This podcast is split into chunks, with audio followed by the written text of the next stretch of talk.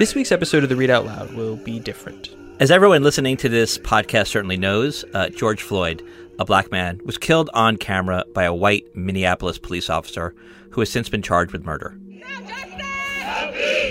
In the ensuing days, there have been protests around the world demanding that authorities address the systemic racism that informs policing, housing, education, and healthcare. Each week on this podcast, we talk about the latest news in biotech, health tech, and medicine. That might make it seem like an unlikely venue to address Floyd's killing and the deep inequalities it underlines. But in talking about how we should construct this week's episode, we agreed that the issues of racism and inequality are deeply important to the stuff we usually cover in the stories we write every week and in this podcast. So I'm Damian Garde. I'm Adam Feuerstein. And I'm Rebecca Robbins. The first thing we're going to discuss this week is how the drug industry has responded to Floyd's killing and the ensuing protests and what that response means. Then we're going to be joined by Tony Coles, a longtime biotech executive who is a founding member of the Black Economic Alliance. That's a group of business leaders who raise money for candidates and causes. Tony is going to weigh in on this current moment and what comes next. It's Thursday, June 4th, and we'll be back after a word from our sponsor. Alnylam Pharmaceuticals has led the translation of the Nobel Prize winning discovery of RNA interference into an innovative new class of medicines. RNAi therapeutics treat disease differently than other types of medicines by silencing the expression of the genes that make disease causing proteins. Our pioneering work has delivered the world's first and only approved RNAi therapeutics, and we're just getting started. Learn more about how our science is changing the way medicine treats disease at alnylam.com slash stat. That's A-L-N-Y-L-A-M dot com forward slash stat.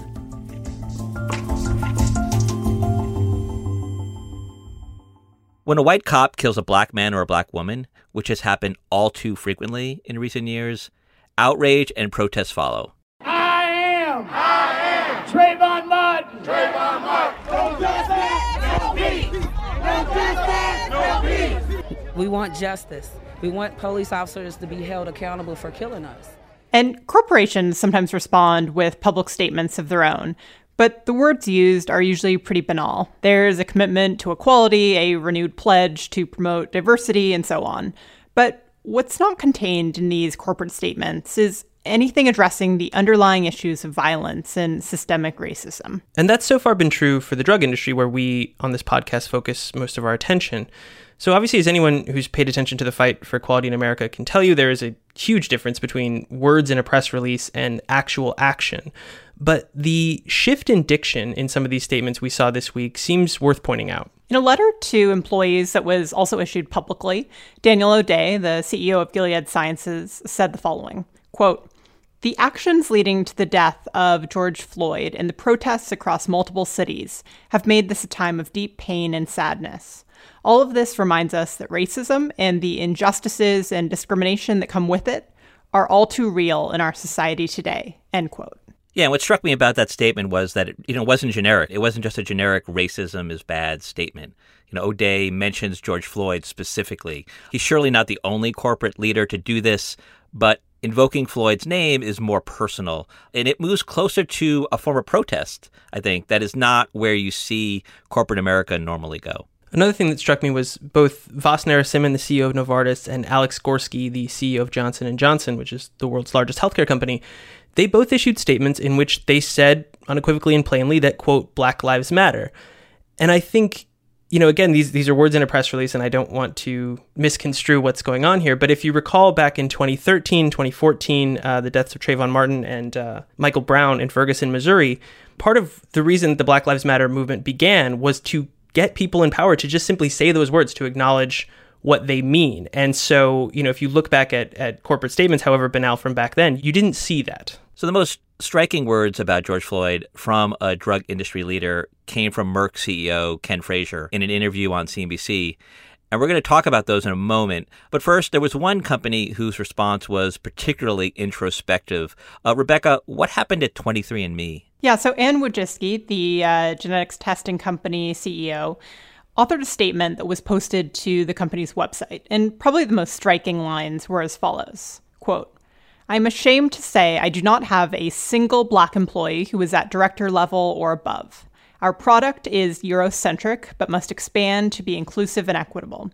We absolutely have the potential to be better. Despite our efforts, I have to honestly say that we are also part of the problem. End quote. So you don't see that kind of candid language every day from a company. And it raises some questions, I think, about what 23andMe's responsibility is in addressing what's a really well documented problem in genetics research. And that's the fact that genetic prediction simply works better for white people of European ancestry because their DNA is disproportionately represented in the data. So, what might 23andMe's responsibility be when it comes to this issue? Yeah, it's a big question, and it really doesn't have easy answers. You know, many researchers have been calling for a long time for greater representation of people of color in genetics research. And 23andMe has, to its credit, taken some steps to that end, such as by offering free spit kits to African Americans and other underrepresented populations through several programs. But, you know, should the company go farther, such as by paying people of color for their data? I'd be really curious to hear more from uh, independent geneticists on these questions. So let's close the segment with Merck CEO Ken Frazier, who, again, as we said, was interviewed by CNBC host Andrew Ross Sorkin earlier this week. Let's take a listen to some of Frazier's comments. What the African American community sees in that videotape is that this African American man, who could be me or any other African American man, is being treated as less than human. And I think what really caused the spark that set all this off is what is the reaction of the officials to what I just said?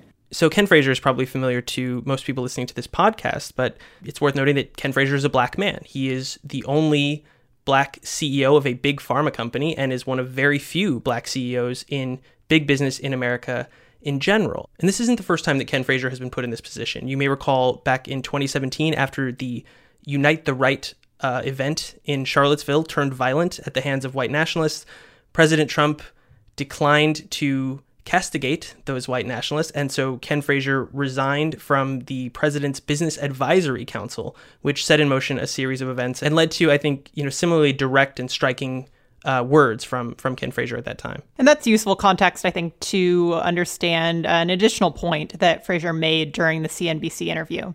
He was asked if businesses making statements about the killing of George Floyd were enough, and here's what he said. These things happen over and over again. And when there's unrest, people put out statements. They put out platitudes. They say, This is terrible. We decry racism. Uh, we believe that we ought to build a just society. I think business has to go beyond what is required here, it has to go beyond just statements. I think, for example. So Frazier makes an important point here that we need to go beyond just statements. But what might that path forward look like? Joining us to discuss that and more is Tony Coles. Today, Tony is chairman and CEO of Cerevel Therapeutics. He's also founder and chairman of Yumanity Therapeutics. Previously, Tony was CEO of Onyx Pharmaceuticals until its purchased by Amgen. He was also the CEO of NPS Pharmaceuticals and has served in executive positions at Vertex, Bristol Myers Squibb, and Merck. Tony is also a founding member and co chair of the Black Economic Alliance. That's a coalition of business leaders that are committed to economic progress and prosperity in the Black community. Tony, thank you so much for joining us today. Oh, it's a pleasure to be here. Thank you for having me. So, Tony, maybe to begin, I guess I'll just simply ask, you know, how are you? I'm well. Now, the weekend and the last several days with the, the unrest we've all witnessed, the protests, and, and most importantly, the loss of life of, of an individual have all taken their toll on me. I don't think you're human if you have not been moved by any of these events over the, the last several days. And they've certainly deeply impacted me not just because it was the loss of another human life, but because he was a black man and I'm a black man. And that hits very close to home. Tony, can you share with us some of the conversations you're having with coworkers, colleagues, friends, family right now? Yeah, they've been interesting. And they've certainly progressed over the last few days as I've clarified some of my thinking and and, and as I become more clear on, on what the real issues are, you know, they start in a way with the construction of the, the source of this problem. And this problem dates back to 1619 when the first Africans were brought to this country uh, as enslaved people. And automatically, those who enslaved them had to, in a way, dehumanize them and set up a different way of thinking about another human being that would allow them to not only enslave them, but to treat them as miserably as history records. And then over the years, we've examined ways in which we've tried to erase that stain in a way. But what we've not quite been able to erase is the indelible imprint and the wound that it has inflicted upon society. And the notion that despite even human perceptions or beliefs, there's been systemic and systematic government segregation. Think about the National Housing Act of 1934, which sponsored federally backed mortgages for Americans. And for the length of that program, the 30 years of that program ran, 95% of the mortgages that were provided were to white Americans. Black Americans were excluded. And the reason that's important is that this was the original conception of redlining, but home ownership was also the fastest pathway to wealth creation in this country and the entree into the middle class. Think for a moment about Social Security when that act was first passed as part of the New Deal Black professions, jobs where blacks were disproportionately represented, were excluded from Social Security uh, benefit contributions and then ultimately payouts. Another really important means of sustaining middle class status. And then union membership, uh, not legislated, but unions often barred blacks from participating. All of these things that we take for granted today as the easy paths into the middle class blacks were excluded from, and, and this was in many cases either socially supported or federally legislated. I start there because we oftentimes wonder where did this problem really start? And we've talked about 1619, the, the year the first slave people came to this country, but it was only propagated and it was expanded upon as a result of some of these things. And why is that important? Well, black households today have a net worth on average of $17,000 compared to the average white household at $171,000. And the statistics go on, but the income gap and the education gap are all part of the, the systemic problem. And if you layer that onto the social justice issues, which we saw on full display in the killing of George Floyd, you begin to understand that we've all been living in a toxic stew. And so the conversations I've been having with my friends have really been along the lines of not just bringing clarity to the history we already know, because I wouldn't insult intelligence and I understand that we all know that piece. But did we know any of the other things, the systemic things that actually created this structure and that propagated the dehumanization of individuals that carries on today and allows a police officer for the nearly nine minutes that he has his knee on George Floyd's neck, for three of those minutes to transpire after he's become unresponsive and lost a pulse. And that's not a question of fairness or stereotyping, or it's just a question of humanity at the end of the day. So, those are the conversations I'm having with my friends when they ask, What a shame, and what can I do? And what I say very quickly, and it's not enough not to be racist, we have to be anti racist. And that's a really important distinction because the passive act of not being a racist isn't enough. So, sort of on that topic, we were talking about how the business community has responded to the killing of George Floyd and specifically drug companies. And they seem to go, at least in their public communications, much further than they'd gone in the past. Almost all of the statements we've seen mention George Floyd by name, and a few included the words Black Lives Matter.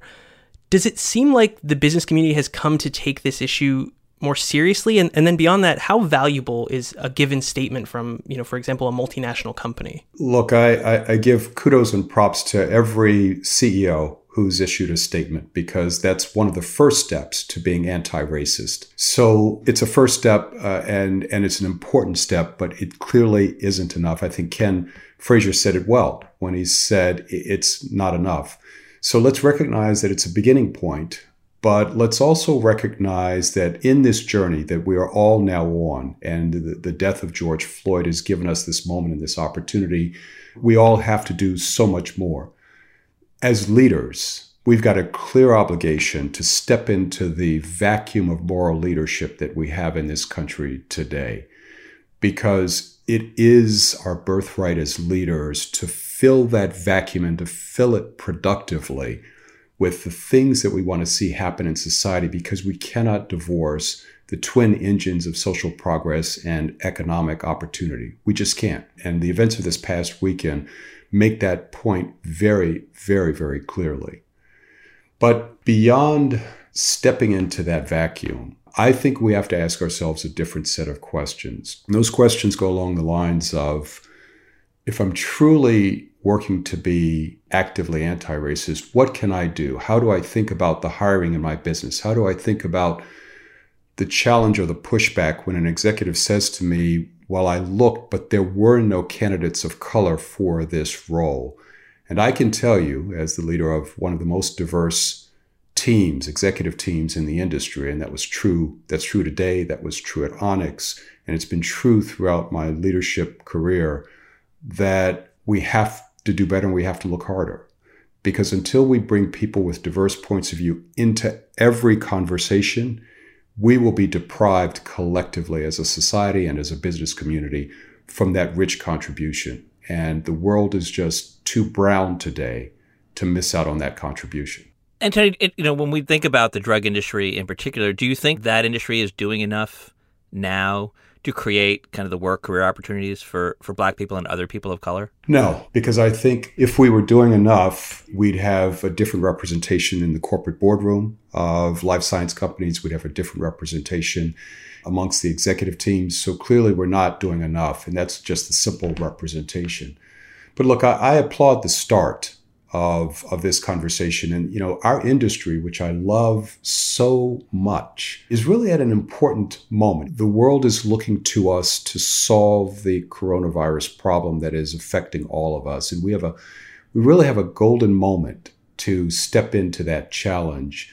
But what if we applied even half the effort that we have behind solving the covid crisis to this topic of diversity and to social justice and economic opportunity and to changing the makeup of our employee populations or our, executive suites and boardrooms. Boy, that's real leadership. So, zooming out from the business community's response, why do you think this moment feels different from kind of other previous moments where we've confronted uh, these issues? You know, the list of Black people killed by police officers is tragically and, and horrifyingly long. And yet, we didn't see this kind of response, for example, to the deaths of Tamir Rice or Sean Bell. What is it about George Floyd's killing in this moment that led so many people to action, do you think? So I've been thinking a lot about that. And, and it's true even for me because when the protests were just garnering national headlines, I, I woke up Friday morning, read the headlines, and I started crying. And I started crying for a couple of reasons. One, because this had happened and and an innocent person or a person who should certainly have had a, a, a trial if he had done something uh, was killed and he was snuffed out. And I said earlier that he's black and I'm black, and I can't help but make the connection that really could have been me, or importantly, it could have been my sons, because I've been in those situations where people have made a judgment about me, not because I'm the CEO of a biotech company, but because I'm a black man in America. And it happens every day that I actually wake up with that as part of my psyche. There is never a vacation from that notion. And so when you wake up every day of your life as a black person and you wonder, will I have a random encounter, not of my own making with anyone? Or will one of my sons, I'm the father of three adult sons, will, will one of my sons have a random encounter that's not of their own making that could result in their loss of life? My son was stopped on the highway in February, driving a new car we purchased, uh, a nice car, a Range Rover, and he was stopped because the police officer couldn't read the temporary tags on the car. Now, fortunately, my wife was in the car. The officer comes up to the car, and my wife says, I'm Mrs. Coles. This is our car. We're transporting this car from one home to another and this is my son Taylor. And the officer leans into the car and says, You have more than one home? Well, what do you do? So he takes Taylor's license, he goes back to his vehicle to run a check, and my son Taylor turns to my wife, furious, and he says, Stop talking, you are going to get me killed. Now, I don't know how many listeners have ever had their adult son or adult child say, You're going to get me killed.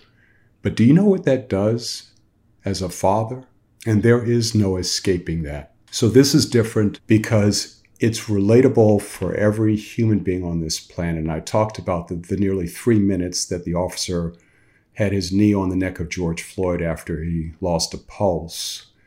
And while officer involved shootings happen all the time because the gun is the tool of the trade for police officers, this was different because this was one human being who snuffed out the life of another with his bare hands. This was pure, casual, callous murder. So Tony, as we mentioned before, you know, part of your your role is you push for public policy and political change through the work of the Black Economic Alliance. How have the events of the past week affected the work that's going on over there? Donations are up, which is good uh, because it is an organization that relies on individual contributions. And we've had wonderful support from people who just want to do something and who want to advance the work of this organization, which is a policy organization and is responsible for working with officials in Washington on the, the, the, coronavirus stimulus packaging. It's a political organization because we concern ourselves with electing officials who will, will advance an economic opportunity for Black Americans. And so our work has never been busier, never been more important, and it's really brought into sharp relief the intersection of social justice, medical or health justice as a result of the coronavirus pandemic's disproportionate impact on the Black community, and then economic justice. So that trifecta of social justice, health justice, and economic justice, it's this clarion call for organizations like the Black Economic Alliance and makes our work even more critical that we advance a smart, intelligent agenda for Black Americans and their economic advancement. So, Tony, thanks so much. Really, we really appreciate you joining us today. Well, thank you guys. Thank you for hosting the conversation. Thank you for giving me the space to share uh, from my heart, from my mind, from my soul. This is such an important conversation.